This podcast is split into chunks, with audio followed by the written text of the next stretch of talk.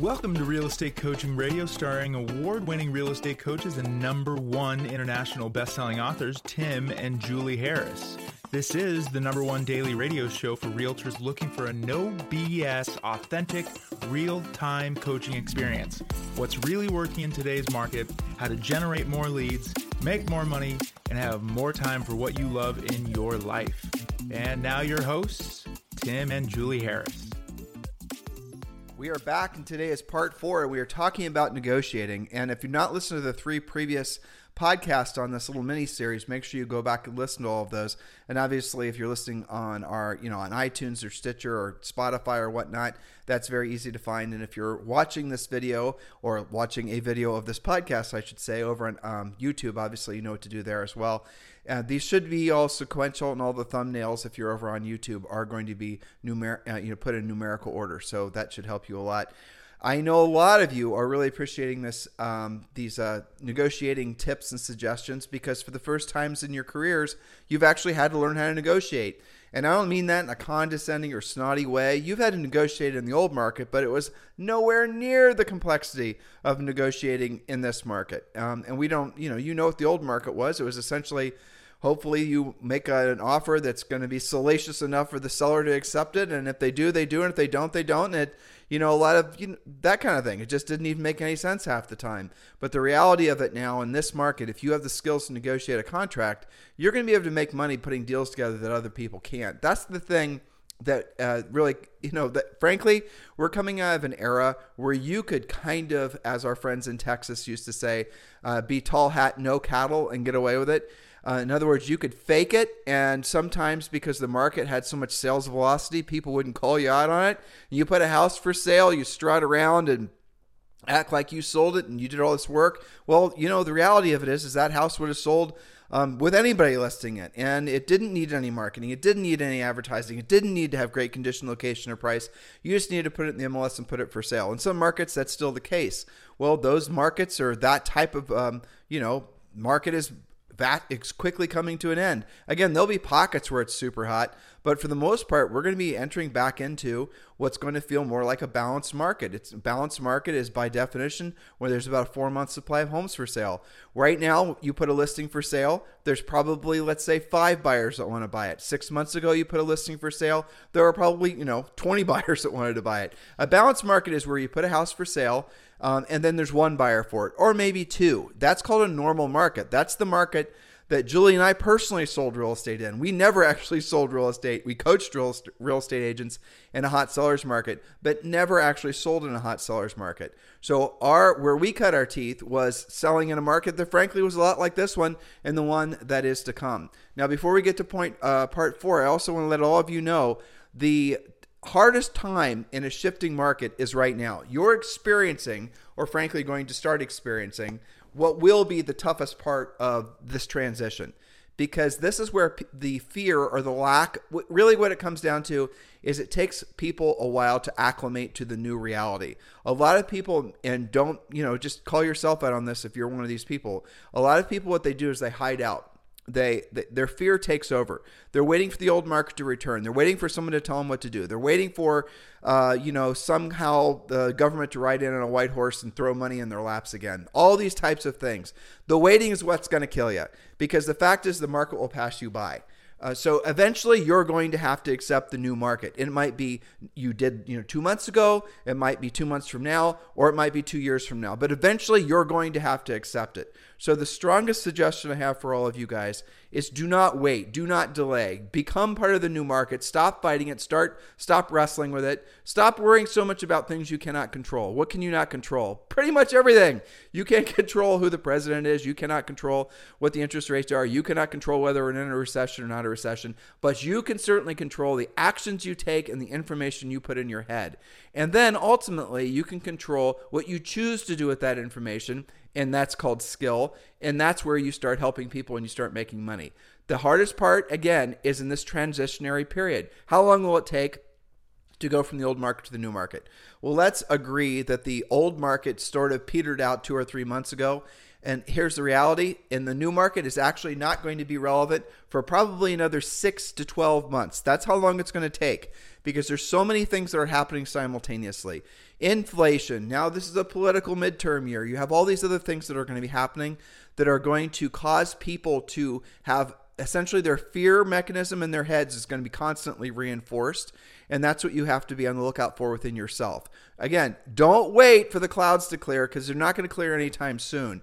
Just buckle down, learn what you got to learn, take actions that you know you need to take, and then you'll find more opportunities everywhere because of this market. It's sort of a I don't know, overused saying, and we certainly overuse it too, that thrive because of this market. In other words, you know, don't just survive this market, thrive because of this market. Well, what does that mean? You're going to learn how to do things that other people don't know how to do. You're going to help people that other people don't know how to help. And frankly, you're going to make the money that other people can't even imagine making because of this market. That's what a transitioning market is all about. So please take this very seriously. And if you're feeling fear, because certainly the last few few news cycles have been full of fear, you need to uh, disassociate with it, remove yourself from it, become media free. And I know that's super hard because everyone's talking about it, but step back and focus on what you can control.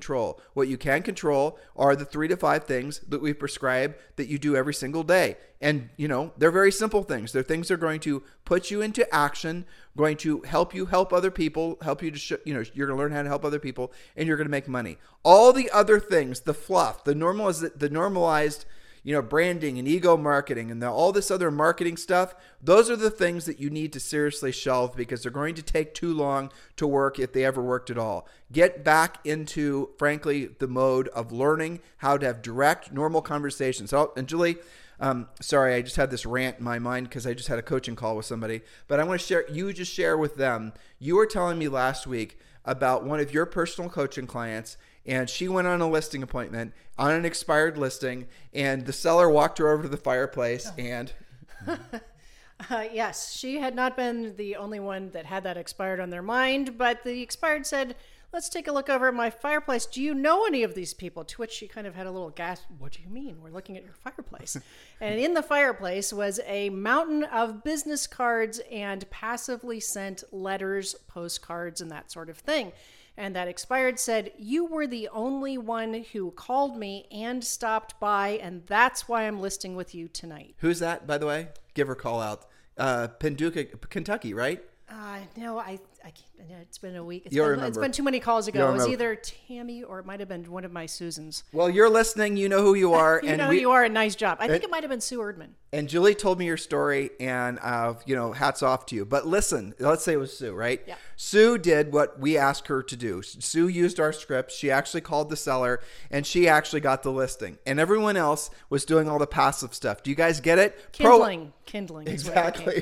Proactive is you go and you call the seller. Proactive is you have an actual conversation. Passive is you just mail them something or you, you know, do something digital. That's passive. Proactive is going to get the business. When you are proactive, what is that what impression does that leave on that seller? versus if you're passive. Well, let's use the example of, you know, the passive lead generators were tossed in the fireplace, right? And the proactive lead generator got the listing contract signed. That's the difference to what we're talking about. You have to acknowledge that 99.9% of you are passive lead generators. That's all you know how to do. You do not know how to, and again, I'm just being direct for the sake of brevity and the sake of time. You have to learn how to be proactive lead generator. You have to learn how to pre-qualify. You have to learn how to do real sales skills, and that is what it is. And basically, sales skills are asking questions that lead to the desirable, the, the desired result on behalf of the client. And when you do that in a market like this, and other people don't know how to do it, you are going to make so much money, you your head will spin. And then you're going to have a problem, which is a great problem to have, how to manage all your business. And, you know, frankly, that's where many of you are going to find yourselves in less than 6 months if you take the opportunity to make the most of this market seriously. Don't hide out, don't wait around. Things are just going to get more challenging for unskilled agents and except the fact that vast majority of you are unskilled. And that's the reason that you're mailing uh, crap to an expired versus actually picking up the phone, having a conversation, and getting the listing because you don't know what to say or how to say it. And expireds are just an example. We teach you 20 different sources of lead generation when you're um, one of our premier coaching clients. So please do consider becoming a premier coaching client. Um, and the easiest way for you to do that is text the word premier to 47372. Text the word premier to 47372 or just go to members.timandjulieharris.com. Members.timandjulieharris.com. We'll get you in position now to make the most of this market. And yes, this does include a daily semi private coaching call with one of our Harris certified coaches. So text the word premier to 47372 or just go to members.timandjulieharris.com. Julie, let's get back to uh, part four. Yes, speaking of sales skills, negotiating is one of those. So, this is part four of our negotiating series, putting the deal together. Remember that the definition of negotiation is bringing two or more parties together to reach an acceptable outcome for all. So, the following we'll go through fairly quickly. These are good uh, guidelines and strategies to make sure you actually get the deal together. We talked about knowing about the subject property, knowing what the seller's priorities are, knowing what the buyer's priorities are, but today is overall getting the deal together. Point number one always advocate for your client. Remember your agency agreement and your fiduciary duty. 30% of the real estate exam was on ethics. The questions were all situational, testing on whose side you'd be on in negotiations or tough situations. So err on the side of your client always and keep yourself out of trouble. Your job is to be a skillful advocate. That's just kind of a mindset reminder. But also, when you're doing what's right for the client and reminding them of their own motivation, they're probably going to make the right decision to get themselves in contract. All right, point number two, and this is one we haven't talked about in a long time. Point number two never reject an offer. Always, always counteroffer, even if it seems lowball or outrageous. Sometimes a buyer will come in low just to get the ball rolling, or a seller will counter at list price to show they're serious about price but willing to negotiate. Never let a deal die on your watch unless you find out the buyer is unqualified or the seller no longer wishes to sell. And again, that goes back to skill because so many of you aren't going to know what it means to receive an offer that's significantly less than the list price. And you're going to have sellers that are going to be pissed off at you, sellers that are going to try to blame you, sellers that are going to basically have, you know, turn in from the nice, sweetest person you've ever met in your life to a serial killer. And all that happens because they're under themselves a lot of fear. And now you combine that with with the you know realization that their house isn't worth what they thought they uh, thought it was worth. We can't go over all the techniques to basically calm the seller's nerves, but there is a lot of psychology that's going to be involved in a market like this. Mindset is a lot of people like to refer to it as your mindset primarily, and then you're going to have to learn how to have good bedside manner and have masterful mindset, uh, you know, techniques working with your prospective clients. Oh, and also the co-ops. Everybody now is going to be feeling a lot of you know un- misdirected fear, not knowing what to do. Again, this is the hard part of a transitioning market. It can last months, it usually four to six months. That we've dealt with this in our own, you know, business and our own professional lives in the past 30 years. We've gone through similar things like this with our coaching clients and in our own businesses at least three or four times. And it always is like that. There's going to be, I remember very clearly after September 11th, everyone was like, what the hell's going to happen in the market? And sure enough, the market basically took a pause in a meaningful way for like 90 days and then it came roaring back. You guys remember COVID? Market took a pause and then a meaningful way and then it came roaring back. All of that is normal human behavior. But the one thing that's amazing about humans is we're highly adaptable. We can adapt to change incredibly fast. We just have to know where we just have to go through the process of grieving for the old market as we welcome in the new market. That's what's happening now. See yourself being done with that process so you can be ahead of the curve and you can be more competitive in your marketplace. Point number three, and we'll do this quickly because we've touched on it previously and then we'll get to number four. Point number three recognize that price is not the most important item for many clients. A client who gets their closing and possession dates without having to move twice may be more flexible on price than you think. A buyer who finds their dream home may suddenly be okay paying a little bit over list price to get it. Following our pre negotiation checklists, we'll sort all of this out and give you some negotiating tactics other than price. And by the way, pre negotiating checklists are on the level that you get the second you enroll in Premier Coaching and that is completely free. So text the word Premier to 47372 or just go to members.timandjulieharris.com. Julie, point number four. Point number four, this is a fun one emotions and logic. Use your comparable sales, your buyer or seller net sheets, facts about days on the market, and list to sell price ratio, but don't forget emotions. Toggle back and forth to help your client make the best decision possible. What will it feel like not to have to clean before 10 more showings? What will it feel like to be moved in before the holidays? What would happen if we accepted this offer and were closed by the end of next month? But you cannot do it. Again, these are all scripts and techniques that we uh, explained to you guys in great detail how to do in Premier Coaching. Actually, I have to say, Julie, those um, the price reduction scripts I bet you that section in Premier Coaching hasn't been open in like 10 years by anybody other than you. Right, I know. You know, it's so amazing to look back at some of those scripts that you and I have been, that we've, you know, frankly have evolved over the past 30 years. Yep. And, you know, it's psychology. It's like agents have to learn how to be little, uh, frankly, psychologists. Absolutely. You know, that we call it doctor Phil-ing the seller. Well, you're going to have to doctor Phil yourself first and then obviously everyone else that's uh, involved in the real estate transaction. Welcome to the new market, people. Point number five. Yes, point number five, and this has been coming up more and more. And some people call this the revenge of the buyer's agents. Stop doing that to each other. Point number five practice professional courtesy. Don't be overly aggressive, abusive, or manipulative. You'll meet that agent again on the other side of a different deal. The seller might expire if it doesn't get sold. The buyer might take themselves out of the market and come back in six months. Practice reputation management by being the rock in the transaction, not the drama king or queen. Your clients will always be stressed when negotiating in any market, in any circumstances. So your job is to take the stress away instead of fueling it. That's right. And again, this always goes back to really, I remember very clearly when you and I sold real estate our first year in the business, and all these seasoned agents with the, you know, had all the listings. They were very skeptical. Who are these? Who is this Tim and Julie? And then we uh, got great advice from our broker, Rory Averill, telling us how to manage ourselves professionally, and we did it. And what would happen is, is when we had a situation where one of our buyers wanted the property, and maybe there were some other offers that were coming in as well, because we had had a good track record working with those listing agents, they would give our, you know, it's just human nature. They're going to want to work with a person that's going to be the easiest to work with. They knew we'd have our buyers pre-qualified. They knew our buyers were motivated. They knew that we, if the, you know, the buyer had any sort of it bumps in the road, that we had the skill set to move them past that. Those are the types of things that you're going to have to earn the right to have the reputation in your marketplace of being someone that the other agents actually want to work with. And if you are some sort of, you know, pushy person who thinks you're going to win them with your branding and your marketing and all that, and you're shocked and amazed that you never get any of your deals together, maybe it's because you haven't taken the time to earn, frankly, a good reputation with your uh, fellow agents. I mean, that really is the bottom line.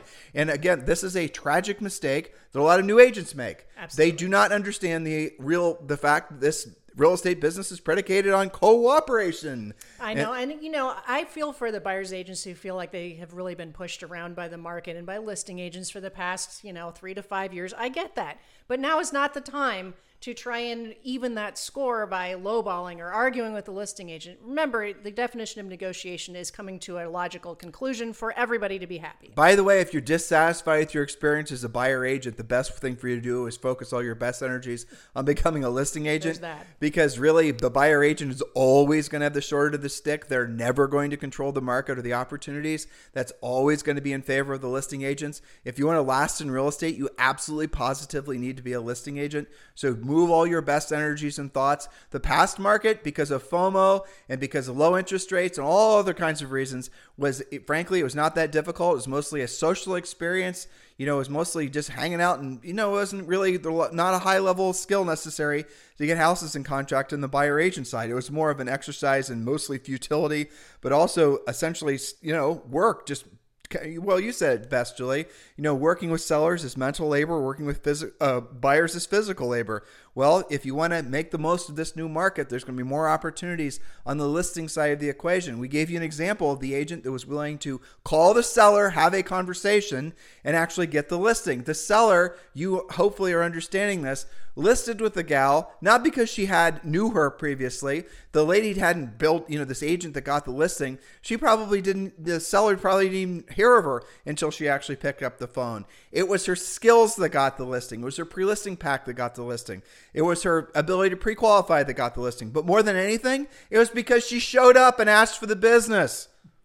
Very simple, right? Have those conversations. All right, point number six know if and when your client is willing to walk away.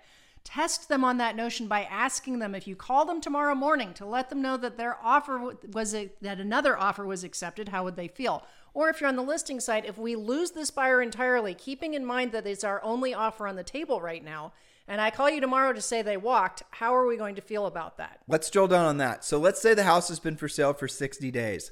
And, you know, we're entering now into a market that's going to take longer to sell in most markets than, than, you know, 60 days, let's say 60 days from now is going to seem like a good days in the market. It's entirely possible.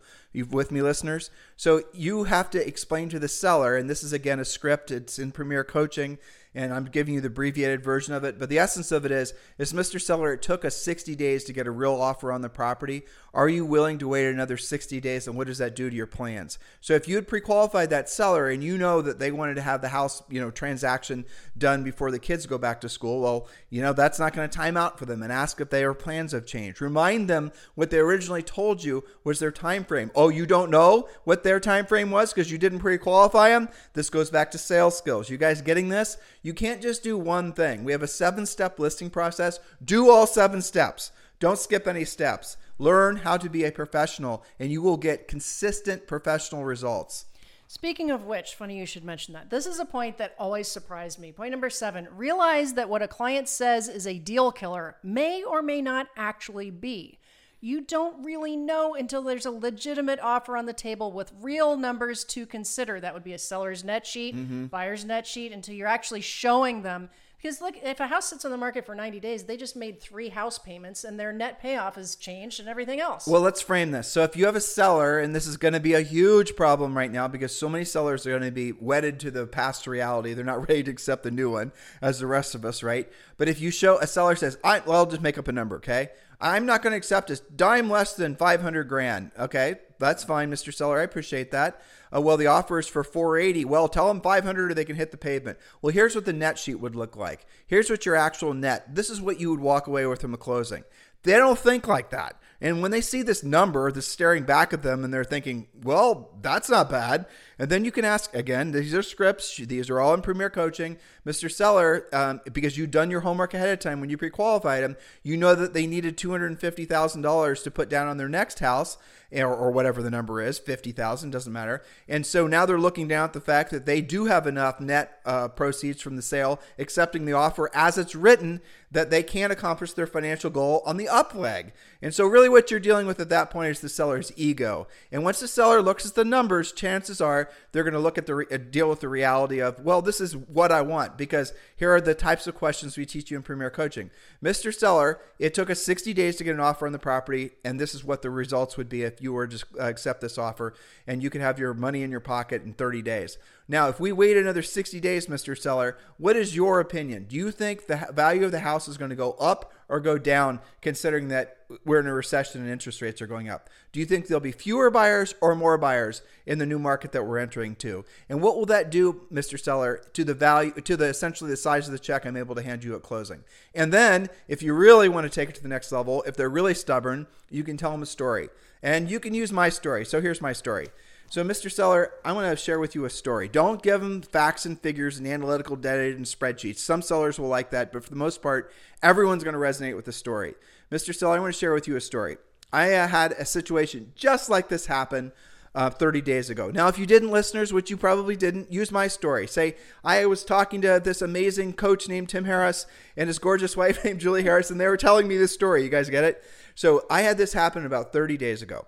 I had a seller who um, had an offer presented. The house had sat on the market for 60 days. And the house was a great house, good condition, good price, good location, but the market was changing. There were fewer buyers in the market. The you know just all the reasons that we're experiencing now in the economy were having an adverse effect on the house selling faster.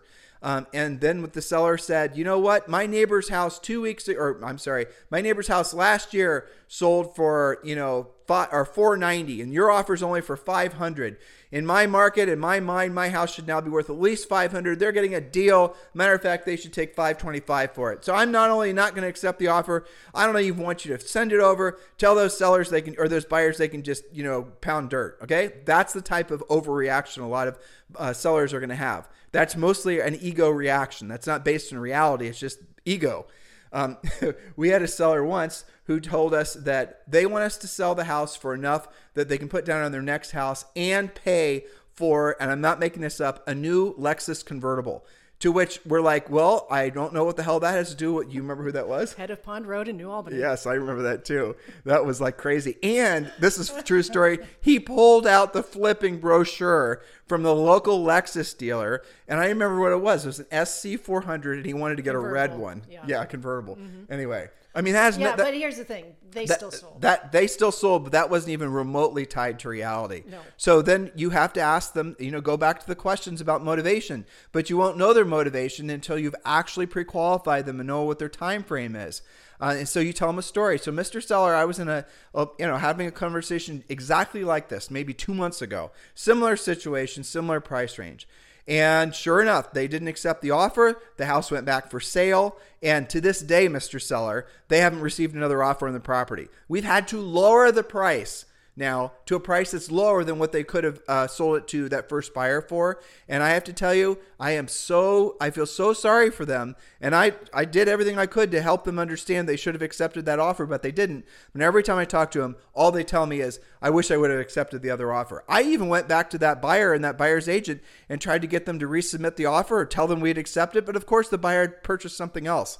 I don't want you to be in that same situation. I don't want you to look back at this and feel regretful that you didn't take it. So here's your net sheet. Here, how, here's how the numbers work. You guys get it? That's a little Dr. Phil mixed with a little net sheet analytical approach. and some That- scripting. Exactly. That's how you have to get when you are in, going to succeed in this market. And all of you guys can do it. It's not that hard. And frankly, it's kind of fun. Honestly, it requires a higher skill set, a different approach. But for many of you, it's going to be a massive relief. You're not going to, you know, the idea that you can make a bunch of TikTok videos and YouTube videos and all this other social marketing, branding, Mickey Mouse, and that's what it takes. And some of you, frankly, like my wife and I, uh, you don't really like all of that stuff. It feels kind of manufactured, just to put it nicely, or, you know, just not really in your personal wheelhouse, but you've been forcing yourself to do it. Well, now you are going to realize that in a real market, it's not going to be a beauty contest that's going to get you the business, it's going to be your skill set.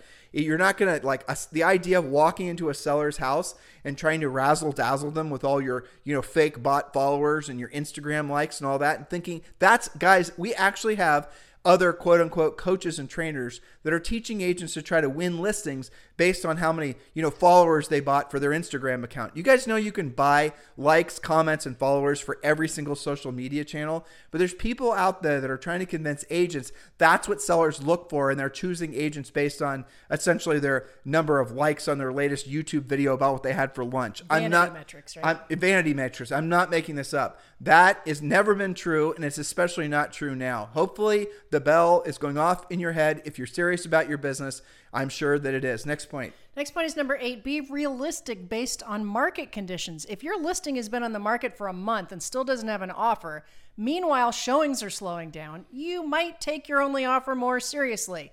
If your buyer hasn't seen a single home except this one that even meets their criteria, they need to offer something acceptable if they expect to actually buy the home. Now, here's the mistake that a lot of you will make. You are going to make the seller or the buyer believe that you're somehow going to be Mr. Negotiation and you're going to somehow beat the bu- the seller up and get them to accept a lower than market uh, price on the property. In other words, you kind of baited and switched that buyer to work with you by telling them that you're somehow going to be able to be some sort of do something that's frankly no seller is ever going to accept in a market like this.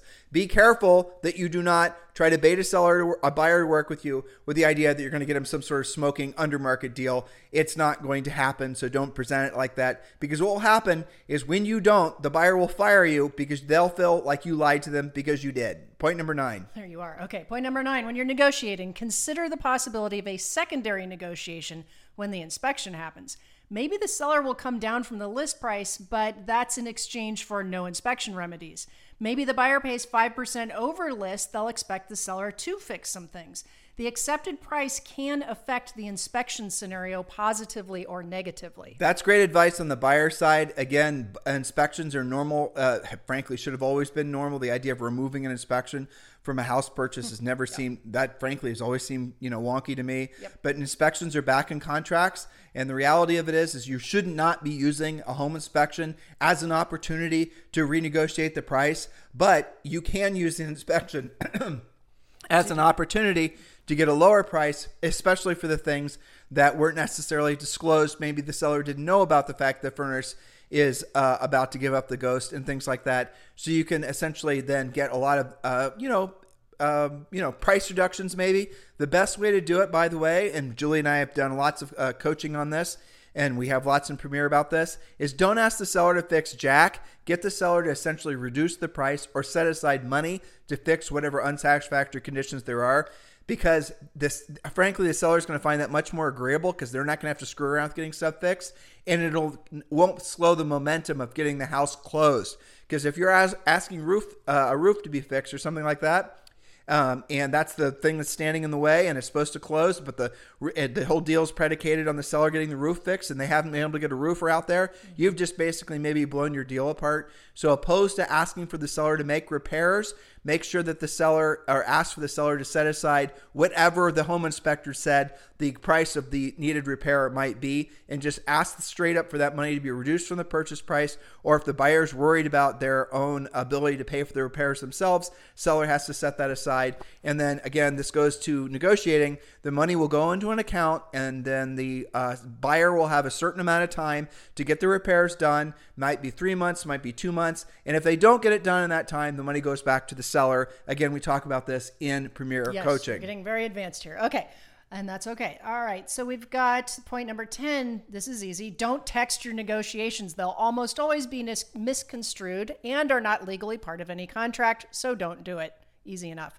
Point number 11. Don't speculate or make up stories about the buyer, seller, agent, or house. Operate from facts, not fiction. It's easy to make assumptions in the heat of battle, but they are rarely correct.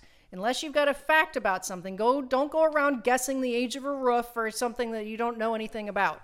It'll get you in trouble pretty much every time. You know, you said age of the roof, but honestly, I was thinking about ghosts and haunted houses and more interesting things. But that is actually that is a very good mm, point. Yeah. You are a real estate agent technically if you read what your license says it says your job is to you know open the door and let the buyer see the house. How many of you are walking through the house acting like you're bob vila? Oh and if you're younger than say 45 you don't know who the hell bob vila is. How many of you are walking into the house and acting like a home inspector? Acting as a professional decorator. Oh people work with me because i used to be a contractor.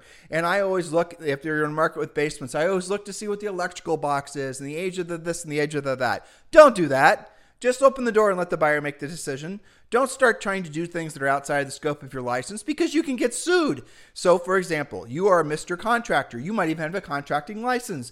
You then will uh, trying to lure buyers to work with you because you are a Mr. Contractor forward slash agent. You then tell the buyer advice about a particular house, or you don't. You're going to leave yourself liable for potentially being sued because you went outside the scope of what you're supposed to do as a licensee. So, I'm going to say this again: Do not play lawyer. Do not play home inspector. Do not play appraiser. Do not play decorator. Do not do anything other than open the door, help the buyer make the decision, write the contract. Remember, I told you that. Yes, that's right. So, point number 12 look for a solution, not for a fight.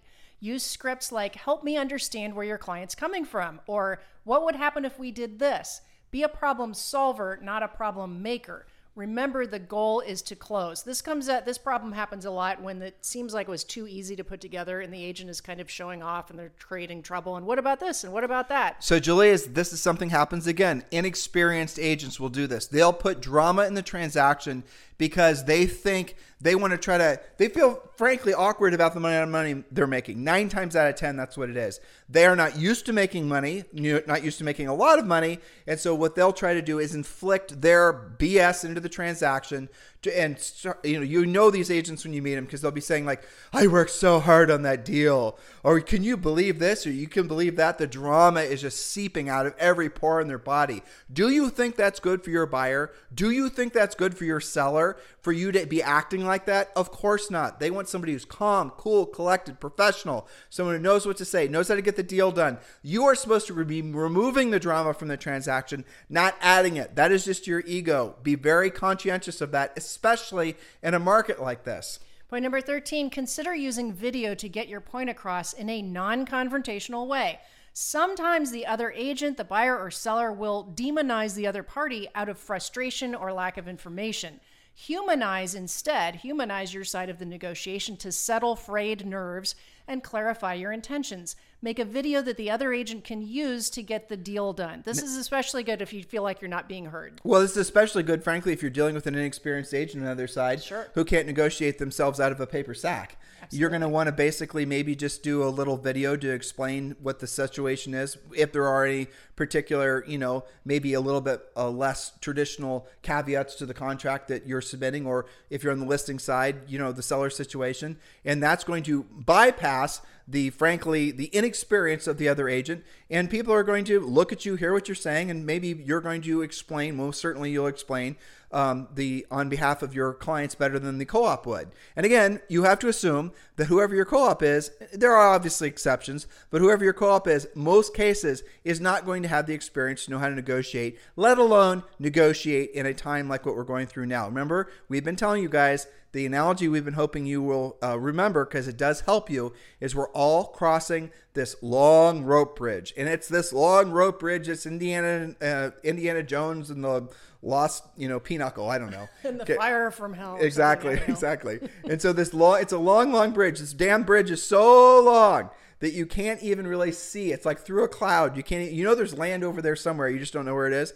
But this bridge has been there so long, you can't tell which of the boards that you're about to step on that you have to step on are going to be too frail that you might fall through to the whatever the hell it is down the bottom of the gorge, which you know is usually not something good.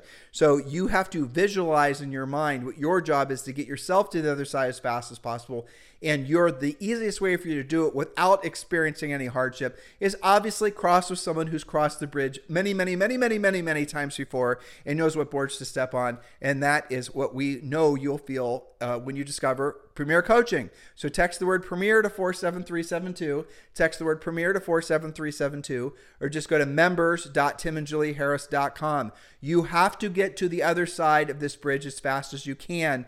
And while the market and while humanity is sorting itself out, you will be the person on the other side which will be able to call back, hey, it's okay, I'm over here, you can do it too. That is the point of being in this marketplace, in your family, in your life. What you need more than anything right now is leadership. If you want leadership, become the leader. And then you'll discover that not only, hey, you know what, you can actually do it when you have the skill set, but then you'll soon discover that the world will become flocking to you because everybody wants leadership right now. Be the leader, be the real estate leader in your marketplace. And our final point, of course, you might have guessed, number 14, ask for help. Harris certified coaches are ready to assist every single weekday on our semi private live coaching sessions. There's no reason to lose a deal when we can help you get it done. One of the most common things coming out right now is I'm in this situation, how do I deal with it? The question was, how do contingencies work? There's all of this stuff is coming out in coaching. And of course, this series has been about negotiation. When you join Premier Coaching, you're going to get our pre negotiation checklists that's all included the second you join. So text the word Premier to 47372 or just go to members.timandjulieharris.com. Remember when texting message and data rates may apply. Have a fantastic day. We'll talk to you on the show tomorrow. This podcast is a part of the C Suite Radio Network. For more top business podcasts, visit c-suiteradio.com.